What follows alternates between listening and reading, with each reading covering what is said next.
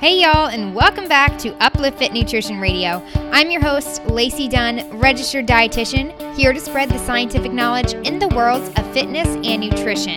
I'm so excited about today's episode, so make sure you listen in and get ready to learn.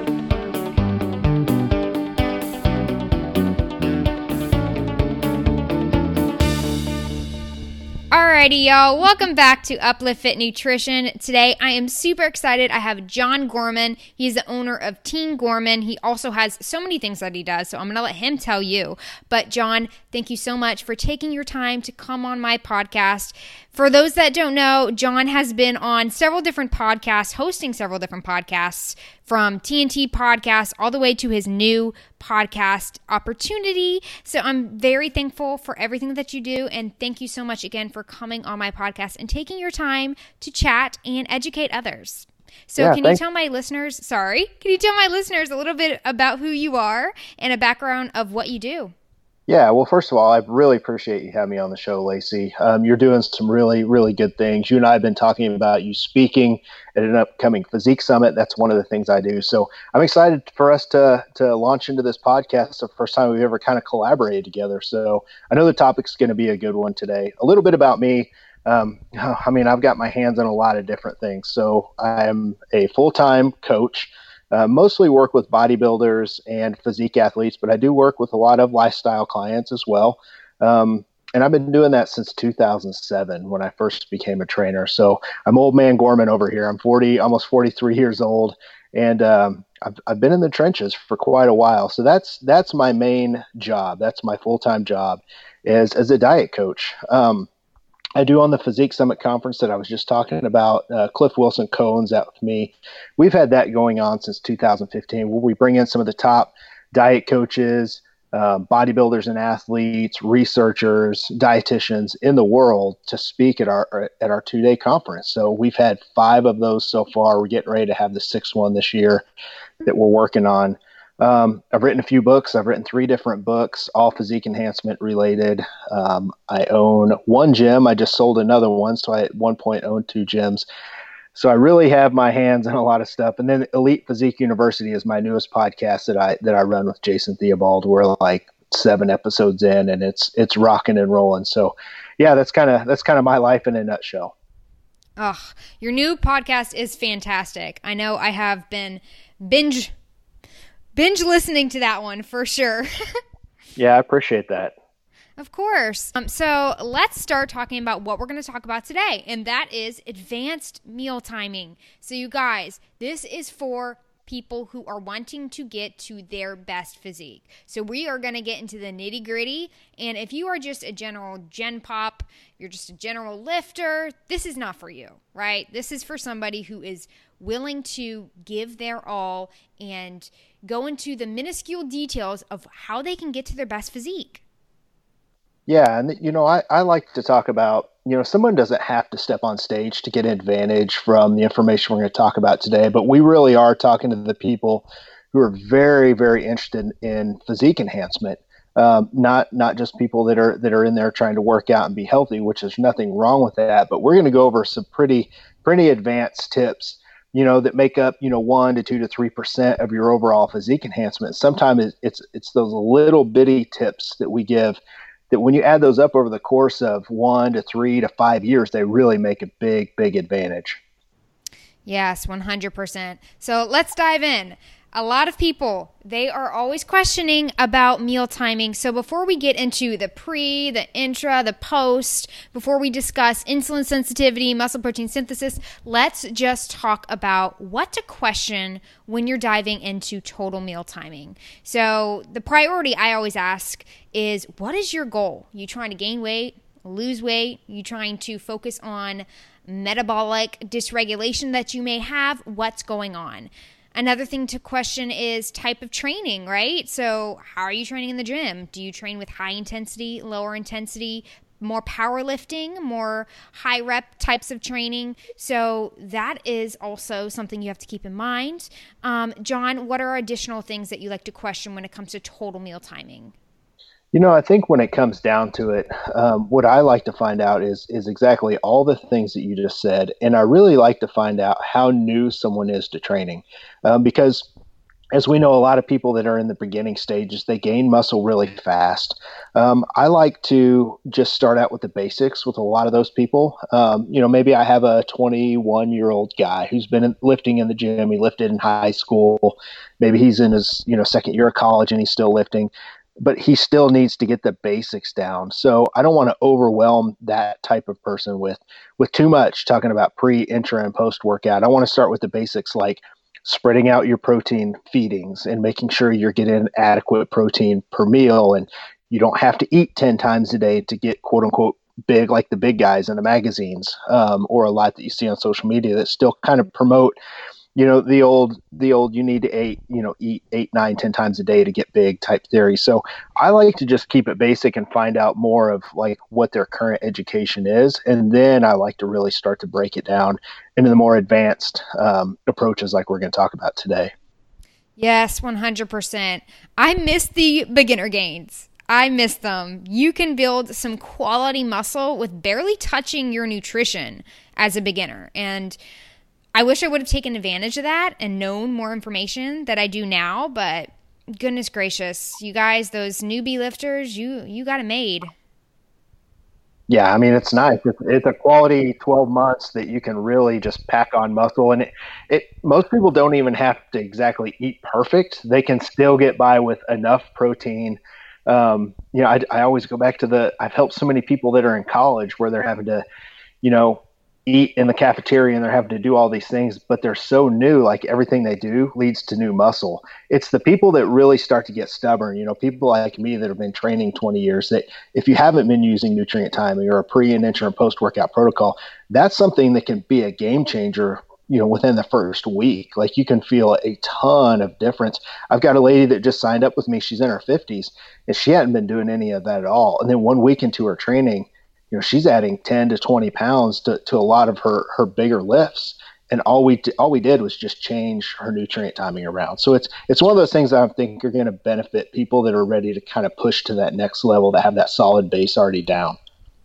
Exactly. And when it comes down to meal timing and figuring out what's best for you too, it's not about always what you enjoy when it comes down to maximizing your physique. It's about what's gonna best help you be a beast in the gym, recover in the gym, and what's gonna lower total amounts of cortisol, which I find when it comes down to changing your physique, cortisol is the least talked about, at least in the realm of the dietitian world. So if you can manage your stress, if you can manage cortisol, you have some big powers in your hands. So that's a whole nother thing that we could talk about in regards to pre, post, and intra. But that's something that I wish more people would talk about, would be the effects of cortisol with building muscle, with changing your physique. Yeah, and I think cortisol is one of those things, you know, a lot of people hear it and they hear it's automatic, you know, they automatically think of a lot of the bad characteristics of it. But the one thing about the pre, intra, and post-workout protocol, especially intra, it does help knock that down. And I think most people, what they can relate to is whenever you're highly stressed or whenever you're running on low sleep for the day and you go into the gym and you just have a crappy training session, you can't really feel the muscle like you typically do, or everything just kind of feels heavy. Sometimes, you know, when cortisol is chronically high or you're just on low sleep, you kind of feel that. That's where this pre, intra, and post-workout protocol really comes into effect, because it kind of helps blunt some of those effects, and it helps you have a better workout. But I know everyone's felt that feeling to where you go in and you're training, you're like, I just cannot get anything going. Or finally, by the end of your workout, you slowly get a pump, like you slowly get enough blood in that muscle, you actually start feeling good, but it takes you the whole workout just to get there. That's chronically elevated cortisol in a lot of people. And people that have done a show, you know that feeling. So that's one of the benefits to adding this protocol. Exactly. So let's start chatting about it. Let's start with pre-workout nutrition. What is the importance of pre-workout nutrition, and how can we use it in order to get to our best physique? Well, so the main thing that I try and find out from a client is how far out from your workout do you want to eat? And that to me dictates the food that someone should use. So, you know, if someone's going to train, you know, at 3 o'clock in the afternoon and their last meal is going to be right before then, it's going to be 1 o'clock, and that's just the way they have to time it, then I'm okay with having some solid food, you know, because it's 2 hours prior. So if someone wants to have some chicken, some rice, and some vegetables, that's going to sit in their stomach. That's going to digest over the next few hours, and they're not going to have a lot of bloat. Usually I set people up on their nutrient timing, their pre-workout meal, based on bloat. So if someone ate chicken, rice, and vegetables 20 minutes before they went into the gym, and then they're drinking all the fluids they need to drink during their training and the supplements, they're going to feel bloated. So I try to, you know, limit as much bloat as possible, because to digest all that food, you have to pull a lot of blood into your digestive system to break that down and to get that job done. And that's not necessarily where you want blood during a training session. You want it going to the muscles that you're working. So generally I pair up either a faster digesting pre-workout meal or a slower digesting pre-workout meal based on how far away from the training session. In a perfect world, I like to recommend people have whey protein somewhere between 30 to 60 minutes before they train, because it sits easy on your stomach, it digests, and it breaks down fast, and it doesn't really cause bloat as long as you're using high quality. And then I like to pair that up with a low-fat carb source that also digests easy. I'm really big on things like potatoes, cream of rice, rice cakes are fine. White rice is fine. Some fruit is fine. Like, a lot of people demonize fruit and they're scared of fruit, but fruit is a great pre-workout carb. It digests in 30 to 60 minutes and helps fuel your workout. So I like to pair up the whey protein with something that's going to sit easy on someone's stomach. And that's why this is kind of an art form, Lacey, with the things that we do as coaches.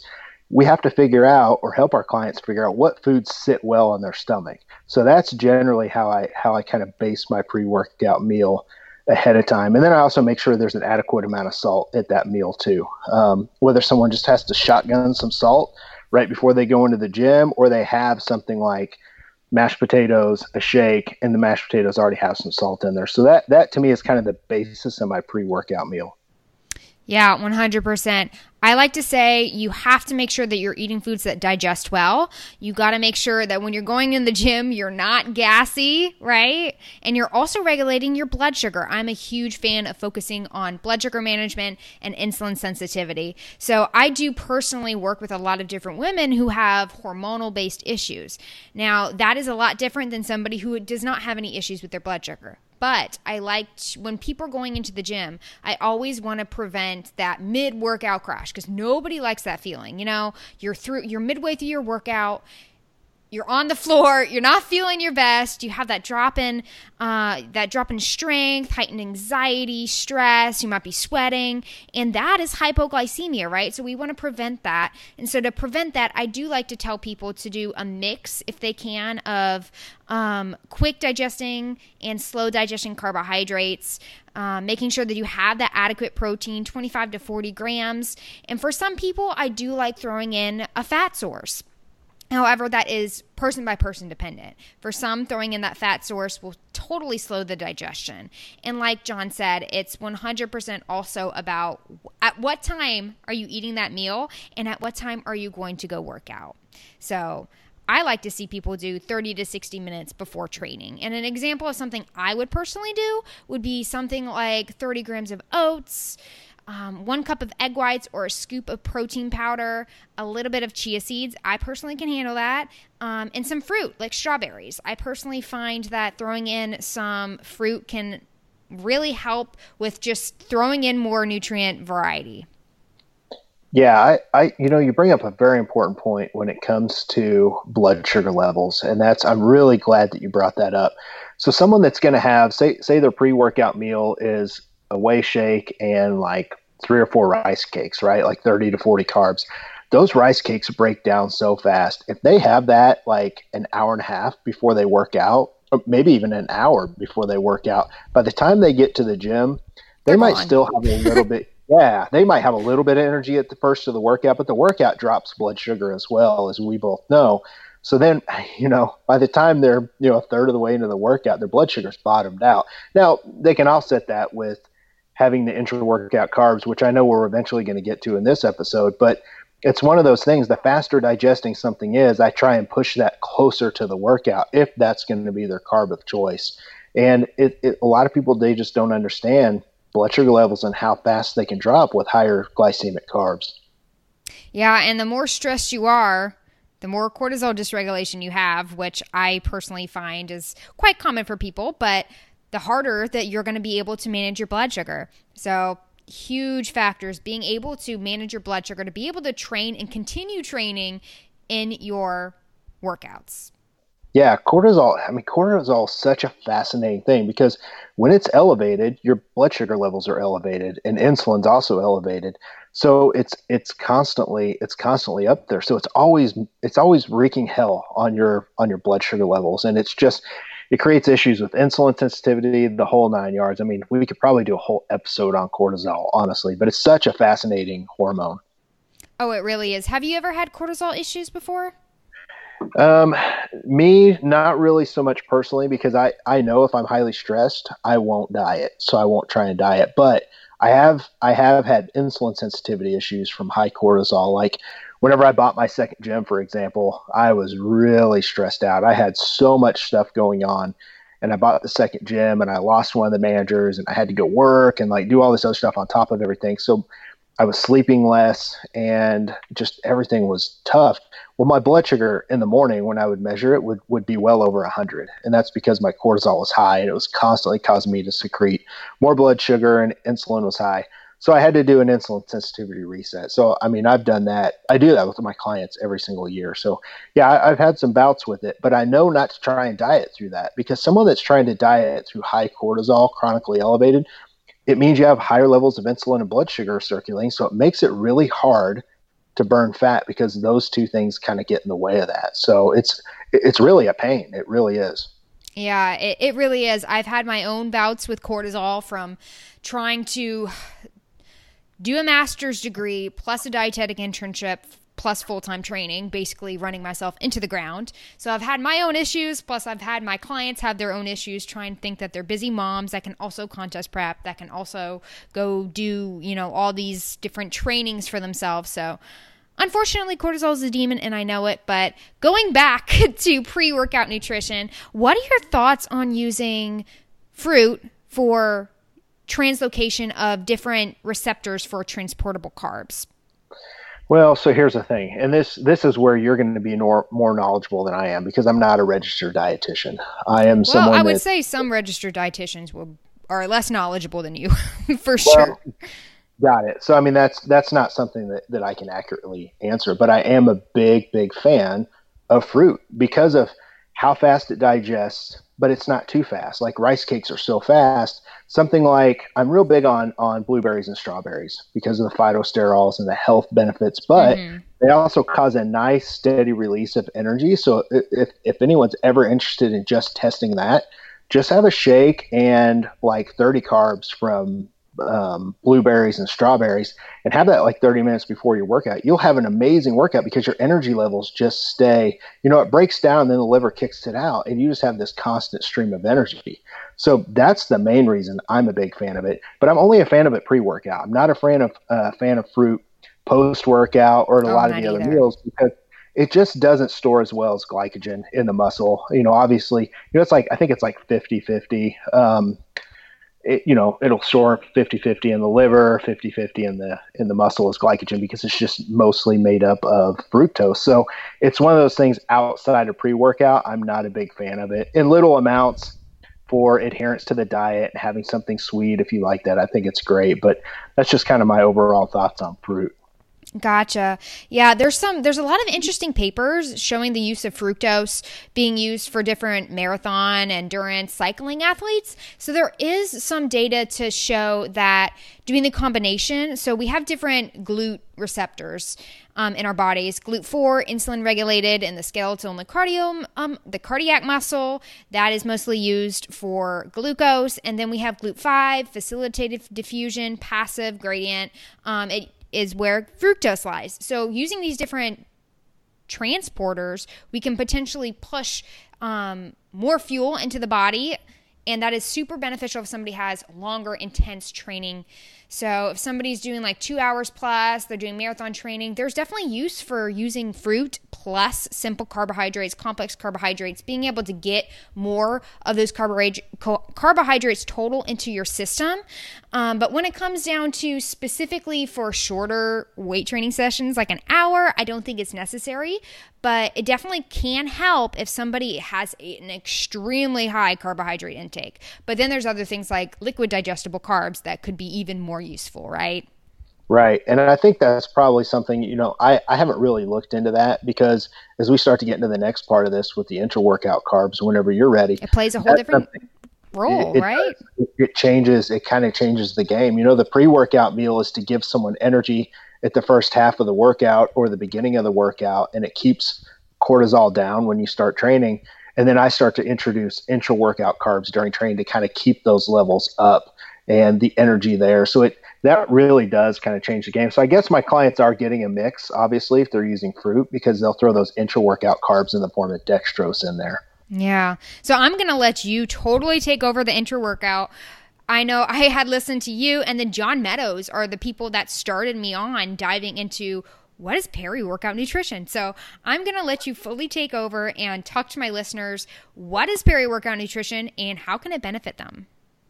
Okay, so it's something that I've been super passionate about. My clients have been having some kind of intra-workout carbs since 2011. And I really just kind of started them back in the day with branched-chain amino acids and some Gatorade powder, because Gatorade powder was cheap at Walmart. You could just buy a big tub of it. And I tried a lot of different things over the years. I tried, potato starch powder, believe it or not. I tried maltodextrin. I tried Waxy Maize, which just bloated me so bad and made me miserable. I can imagine. Yeah, I mean, Waxy Maize was the big deal back in 2011. So I think people were going through tubs of it, and they're just walking around bloated during their training. I did try cyclic dextrins. And what I really started to settle on was dextrose. Dextrose is extremely cheap. It's glucose. It's basically, some of it can bypass digestion, and it starts absorbing in your body immediately. So I thought, if dextrose is so cheap, why not just combine that with some branched-chain aminos? And that's kind of what I fell on to start. So the important reason why I started that, though, is because we used to all just have our pre-workout meal, and then we would go train, and we would drink BCAAs, because back in the day, that's what we thought. We thought, you need to turn on protein synthesis during your training and all these different things. And we would just drink branched-chain aminos, and then we would get through our workout, and then we'd have another shake and some carbs. But what I found is when people started introducing carbs, such as dextrose or Gatorade, their strength started to go through the roof without changing anything else. And if you really think about it, it's an immediate fuel source, especially something fast digesting like that helps you recover between sets. It helps give you energy right then and there. It helps keep cortisol knocked down.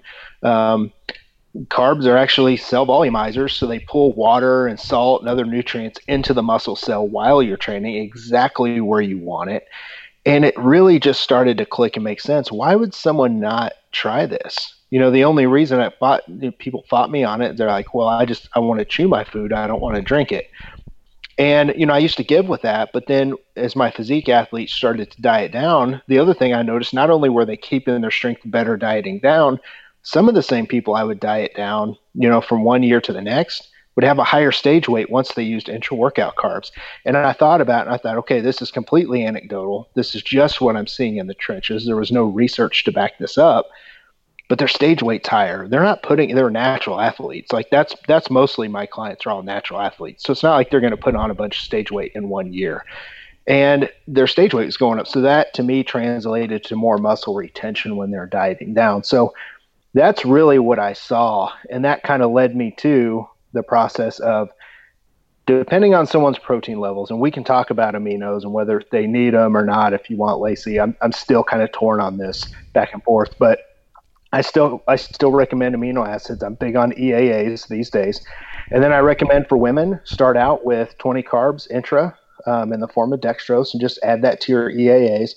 Make sure you have that in at least a 20-ounce shaker cup of water, because you need plenty of fluids. And throw a quarter teaspoon of sea salt in there. And if you don't like the taste of that, then just shotgun it. And I think that's important that you have salt in there to help with muscle contraction and pump. So that's the main thing I do. I also like to throw some creatine monohydrate in there, because it's also a cell volumizer. It helps pull everything into the muscle cell where you want it. But I also tell people, listen, if you can't remember to take an intro, just have your creatine sometimes that day. But that's kind of the basis of my protocol and why I do it. For any of the guys out there listening, I like to start them on 30 to 35 carbs intra. And I like to tell everyone, you know, kind of have this finished about 3/4 of the way through the workout. That way, when you go to have your post-workout meal, your blood sugar is starting to come back down, your digestive system's calm, you're good, and you're ready to actually eat again.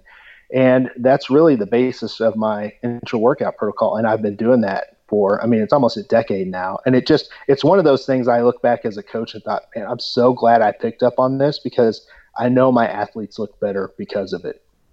Yeah, there's definitely power in peri-workout nutrition. And I would personally see a lot of I would see more of a benefit when it comes down to men, right? So they're having to pound more in their bodies. They get more food versus just like my bikini competitors that maybe, you know, they get down to 100 grams of carbs. But there is power in having that peri-workout nutrition to help with recovery, training intensity, and being able to decrease the cortisol response to training. I like cyclic dextrin for sure, essential amino acids. I do want to hear your thoughts, though, on the branched chain amino acids. I personally do. I'm an experimenter. I don't know if you know, I literally experiment with anything and everything. So I've done step count experiments. I've done heart rate experiments. I've done experiments with different supplements for different reasons. I'm crazy. I'm a human experiment. But I've definitely experimented myself with branched chain versus amino acids and not doing them. So what are your thoughts using them? So I'm just like you. I'm a super geek. I'm really a half bro because, you know, a lot of the stuff that's not proven by science, you know, us experimenting and doing stuff in the trenches, either with ourselves or our clients, that's what leads ultimately to research anyway. Exactly. So I'm exactly like you. And so here's kind of my current thoughts. You know, there was a lot of information that came out a couple of years ago where it was proven that if your protein intake's high enough, you don't need branched chain amino acids. And specifically BCAAs. I don't think EAAs were talked about. So, you know, if a female, like one of my females, if she's 45 years old and I have her taking in 180 grams of protein, because, you know, as someone gets older, they need more protein. And she's a physique athlete, you know, that's a lot of protein. Does she necessarily need to have amino acids during her training? I don't necessarily think so. But what I do try and do is if someone's having a whey shake before and after, that's a lot of amino acids right there, and it's right close. It kind of bookends the workout. So if I have my female athlete take in 30 grams of protein from whey or 25 from whey 30 minutes before she trains, I'm actually, because her amino acid levels are elevated because protein synthesis is turned on, I'm okay with her just drinking some kind of simple carbs like Gatorade or some dextrose with like a Crystal Light packet in there to give it some flavor. I'm okay with that because the aminos are in there doing what they need to do. And then she's going to have a whey shake again post-workout. Does someone necessarily need the aminos added there? I think it would be splitting hairs if someone's protein's high enough and if they're having whey pre and post that close to the workout. That's kind of where I've settled on it. Now, if someone's having chicken and rice 2 hours prior, yeah, I'd rather see someone taking EAAs because that's a full spectrum of amino acids.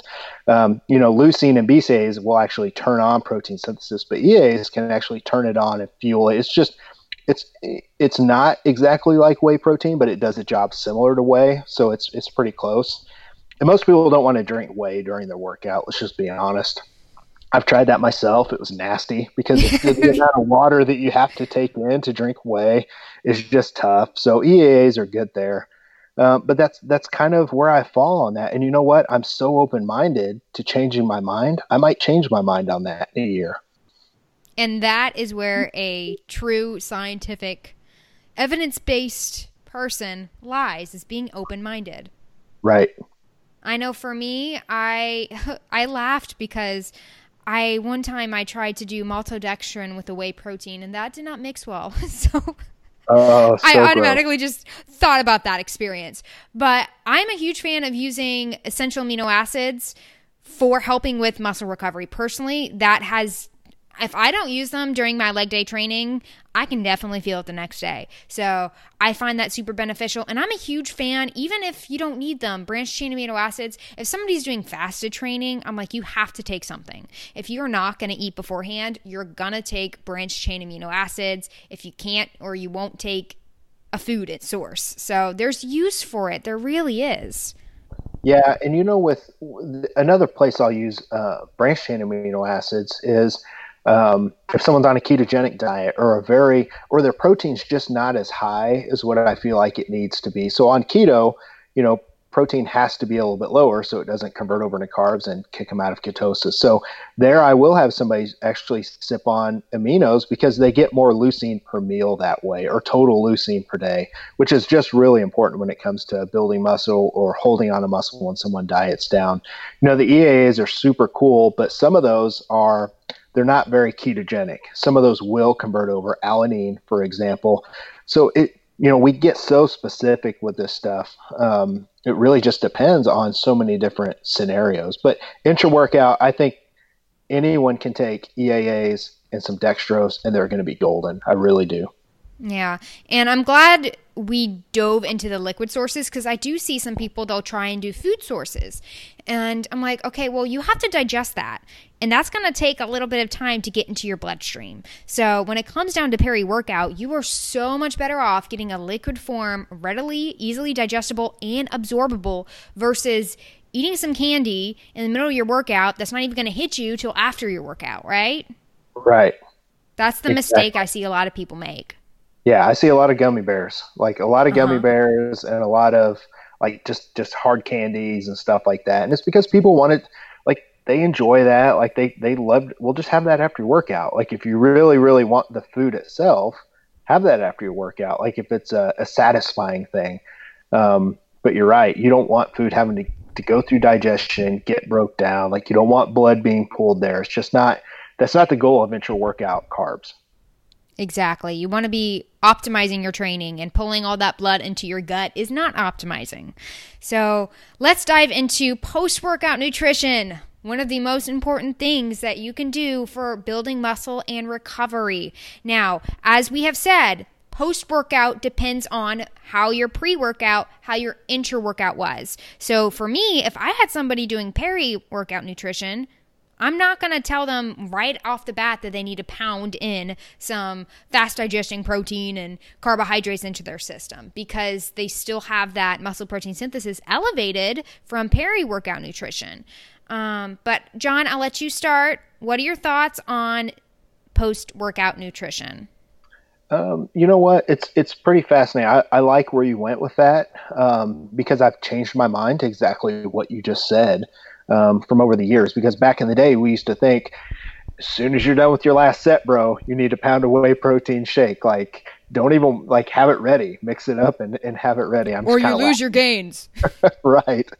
And, you know, I think some of it, you know, that's kind of just what we were taught back in the day. So it's being open-minded to change that kind of leads to stuff that we're talking about. So yeah, I try and tell my clients once again, intra-workout, try and have all those carbs and your drink finished, you know, 20 minutes prior to being done training. That way your blood sugar levels can settle, your digestion can settle. You can drive home. Maybe it's a 20-minute drive home. Then you're looking at the last time you actually put food and stuff like that in your body. It's been 45 minutes or an hour, and your body is ready to take on more food. Now, I'm a big fan of having whey, again, post-workout, because if someone eats a chicken breast, it's going to take hours and hours and hours to break down and then actually turn on protein synthesis. And that's the goal of protein. So I always tell people, go ahead and have whey. Just wait 30 minutes, 60 minutes. I don't care. Just until you're kind of hungry or your digestion's completely settled down. Let's turn protein synthesis and growth. Let's turn the machinery back on. And then I always tell people, make sure you pair your post-workout shake with some form of carbohydrates. And because a lot of people don't realize, yes, you need to replenish glycogen, but the role of carbohydrates in conjunction with protein after workout, the most important thing is when you turn on protein synthesis with whey protein, for example, the carbs actually fuel the process of protein synthesis. They fuel the process of growth. Yes, they replenish glycogen and they do stuff like that, but carbs don't turn on protein synthesis, but they actually fuel it. And, you know, on my other podcast, I've talked about Gabe Wilson quite a bit because he did a cool study, and I'll talk about it here real quick. He did a cool study where he measured just whey protein after a workout, or he measured whey protein and carbs. And just whey protein after the workout, protein synthesis and growth went up, and it started to drop down after 90 minutes. When he paired it up with carbs, it extended it out for 3 to 4 hours. So I always tell people, go ahead and make sure you don't just have whey after your workout. Make sure you pair it up with carbs, because then you're fueling the process of growth. You're going to get better growth from that. So I'm not a big protein only after the workout thing. And I know there's a lot of, you know, I say bro coaches because I'm half bro, but there's a lot of people out there that think, well, if I just have whey and I don't get carbs in the whey, I'm going to burn fat faster after my workout. But if you're in a deficit, you're going to burn fat. Like you need to think about what you just put your body through, and it's got to prioritize muscle growth and recovery, because you're going to turn around and train that body part again in a few days for most people. So that's kind of where I'm at on my end of it. Yeah, huge factor post-workout too is insulin sensitivity. Now, of course, we are insulin sensitive just because we trained, right? So we have translocation of the GLUT4. But why not take advantage of when you are most insulin sensitive post-workout and get in a good, decent amount of carbs? I would much rather see my clients get 40 to 50% of their daily carb intake around their training, because that is going to help with insulin sensitivity, and it's also very, very powerful for recovery.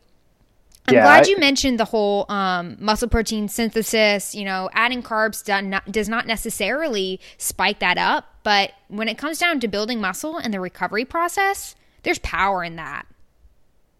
Yeah, there definitely is, and most people they just don't know that. They don't understand it. So that's, you know, I hope if there's one thing that they can take away from this whole thing, it's the importance of carbs around the workout, because they fuel the recovery process. They fuel the growth process in conjunction with protein. Like that to me is the number one take home. I love that. And I do want to give my listeners some practical examples of how timing, whether it be pre, intra, or post, can be manipulated based on where you're at. So to give my listeners an example, if you had your fast digesting protein and your carbohydrates right before you worked out, and you did not do an intra, then doing a post-workout fast digesting mix of slow, fast digesting carbohydrates, a little bit of fat will be totally just fine. If you were the person that pre-workout nutrition, you did like 3 to 4 hours before, which is not optimal in my opinion, but 3 to 4 hours before your training session, you had your pre-workout meal, then I would want to see an intra workout, and then I would want to see a post workout, because that muscle protein synthesis, we need to make sure we are taking advantage of that. So what are some practical examples for you that you would suggest for clients based on their timing? Yes, I mean, you nailed that right on the head. I mean, that's exactly what I recommend for my clients. The main thing I just have to reiterate is use carbs pre and intra. They're going to sit well on your stomach, and test those out. Like, don't be afraid to try different stuff. That's kind of, Lacey, where you and I have gotten to the point where we are sitting on this podcast right now. It's just we tried out so much different stuff on ourselves and our clients. So try the different things out. Try the spacing of or the distance of your pre-workout meal. Try that, you know, try it 30 minutes before. Try 60 minutes before. Kind of see where you feel the best, and then just keep notes on that, like mental notes, or keep notes in your phone. It doesn't matter. And just remember, there's no magical. The other thing I want to talk about is there are no magical foods post-workout, because, you know, back in the day we used to think you had to have high GI carbs. Oh, it's not white rice. Yeah, I mean, there were so many misconceptions out there. People said, you know, you should take in glucose and dextrose post-workout because it turns on anabolism and it gets everything done faster. But, you know, carbs are going to replenish you after the workout regardless. There's just a lot. Glycogen replenishment's going to happen. So if you have carbs at your other meals, it's going to happen there. The main thing that you need to remember is to have foods that don't cause a ton of inflammation, that don't cause bloating, that you actually feel good on, and also ultimately what you enjoy, because adherence is also a big, big, big part of it. And if someone can't adhere to something, if you hate drinking intra-workout carbs, you just absolutely hate it, well, then just move your meals closer, like Lacey was talking about, and take those 20, if you're a female, take those 20 carbs and put it somewhere else, if that means you, that's what you have to do to adhere to the diet. So there's so many different factors that need to be balanced out there. Yeah, and that's where it comes down to work with a coach. Find out what's going to be best for you, what's going to work best for your schedule, what do you enjoy most. There are situations to where what you enjoy may not be what's best for you. However, that's where it comes down to priorities, right? Yeah, 100%. And you know what? If you don't mind, if we can go back to insulin sensitivity just for a second. 100%, because it's super important.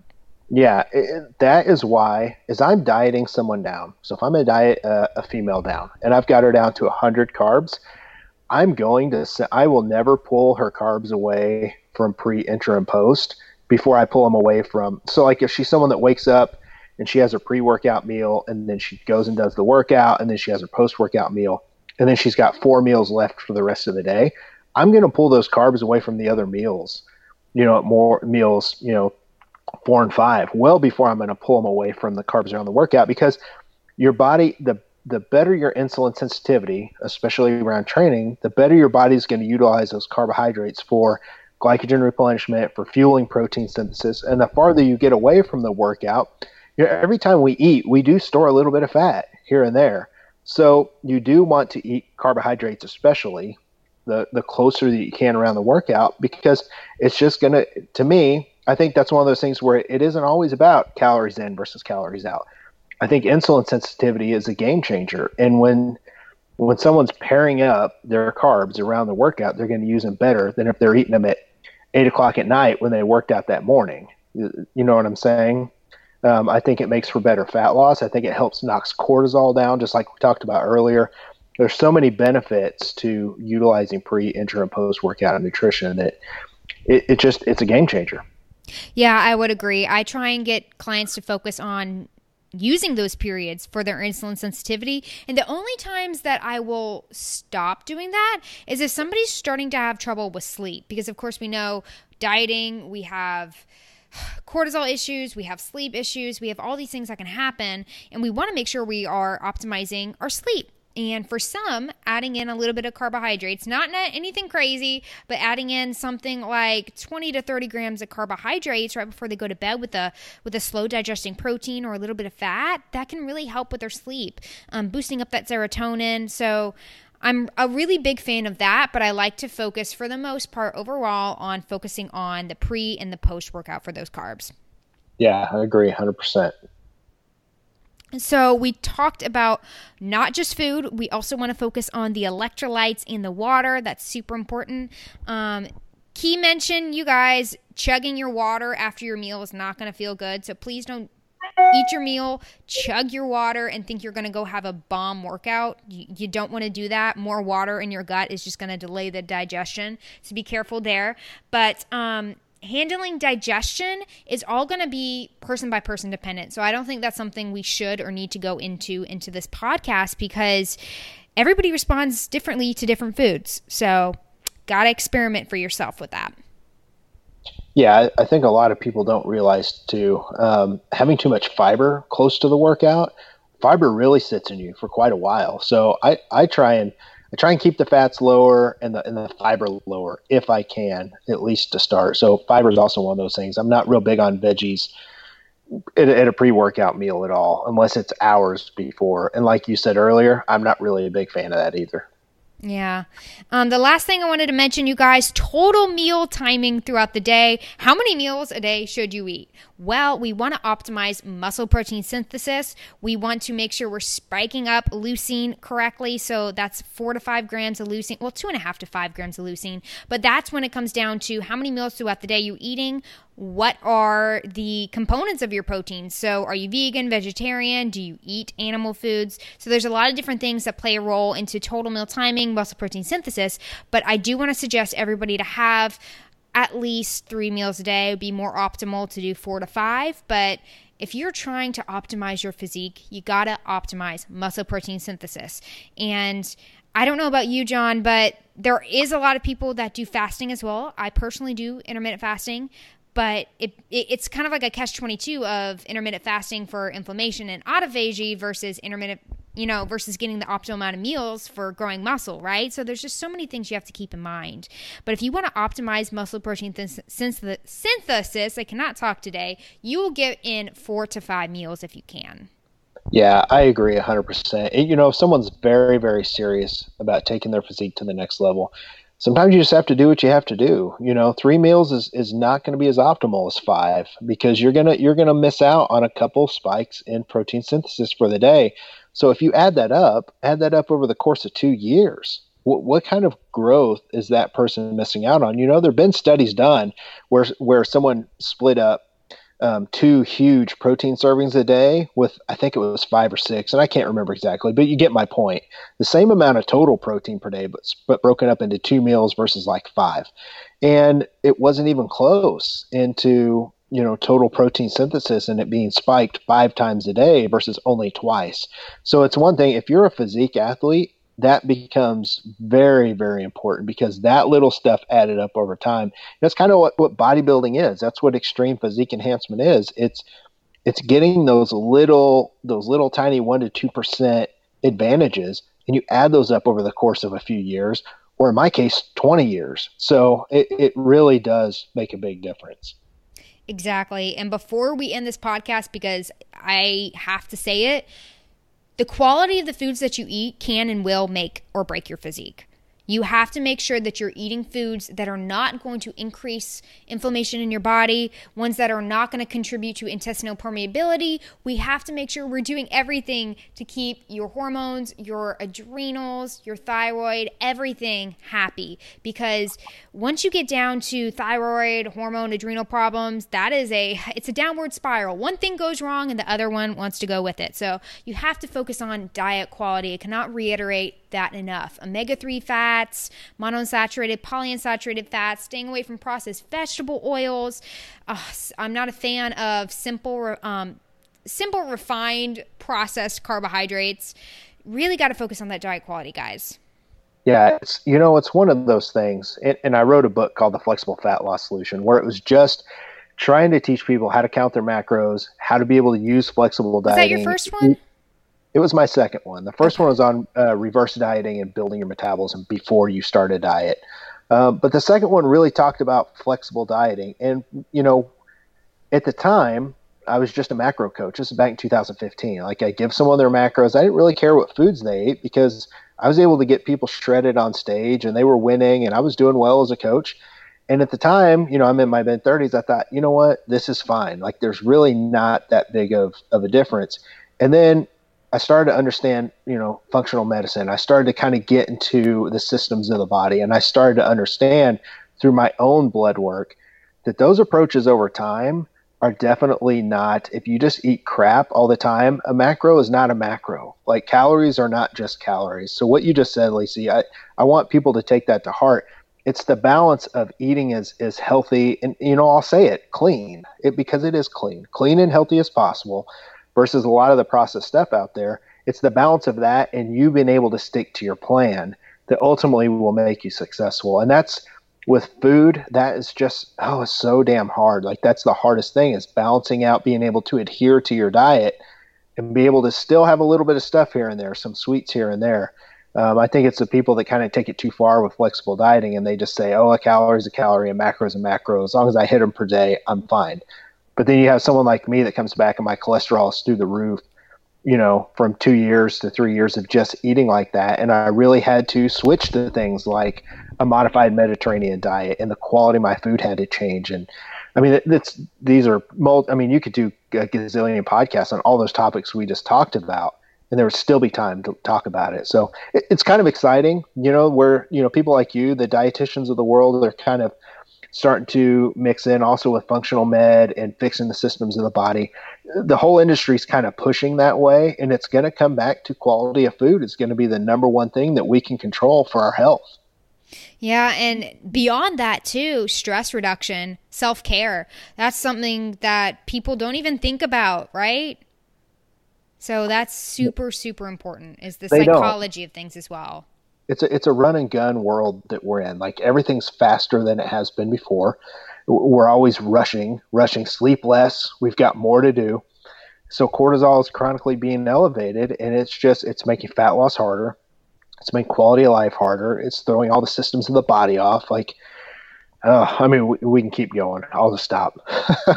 We could. So you guys, please don't grind into the ground. Check out my previous episodes where I greatly dive into and discuss this. But John, thank you so much for all your time, for sharing your wealth of knowledge. I'm just super thankful, and I'm so glad we connected. I'm excited to share over this. And you guys, please make sure to leave a review and tell us what you like most about this podcast and what you want to learn more about. So John, thank you so much for coming on again. Can you tell my listeners where they can find you, follow you, and where they can check out your other podcasts? I know you mentioned them, but you guys, everything will be in the description for you. Yeah, the best place to get a hold of me is just shoot me a message on Instagram. It's @team_Gorman. And if you want to check out my other episode, it's Elite Physique University. I think I'm at the time of this recording, I've got like 7 episodes up. So we are rocking and rolling. We do one a week, and we talk about all these topics, kind of like what we've talked about the last 30 minutes here. So it's Elite Physique University for a reason. We try and help people build their elite physiques. So yeah, that's the best ways to hear more of me or to get a hold of me on Instagram.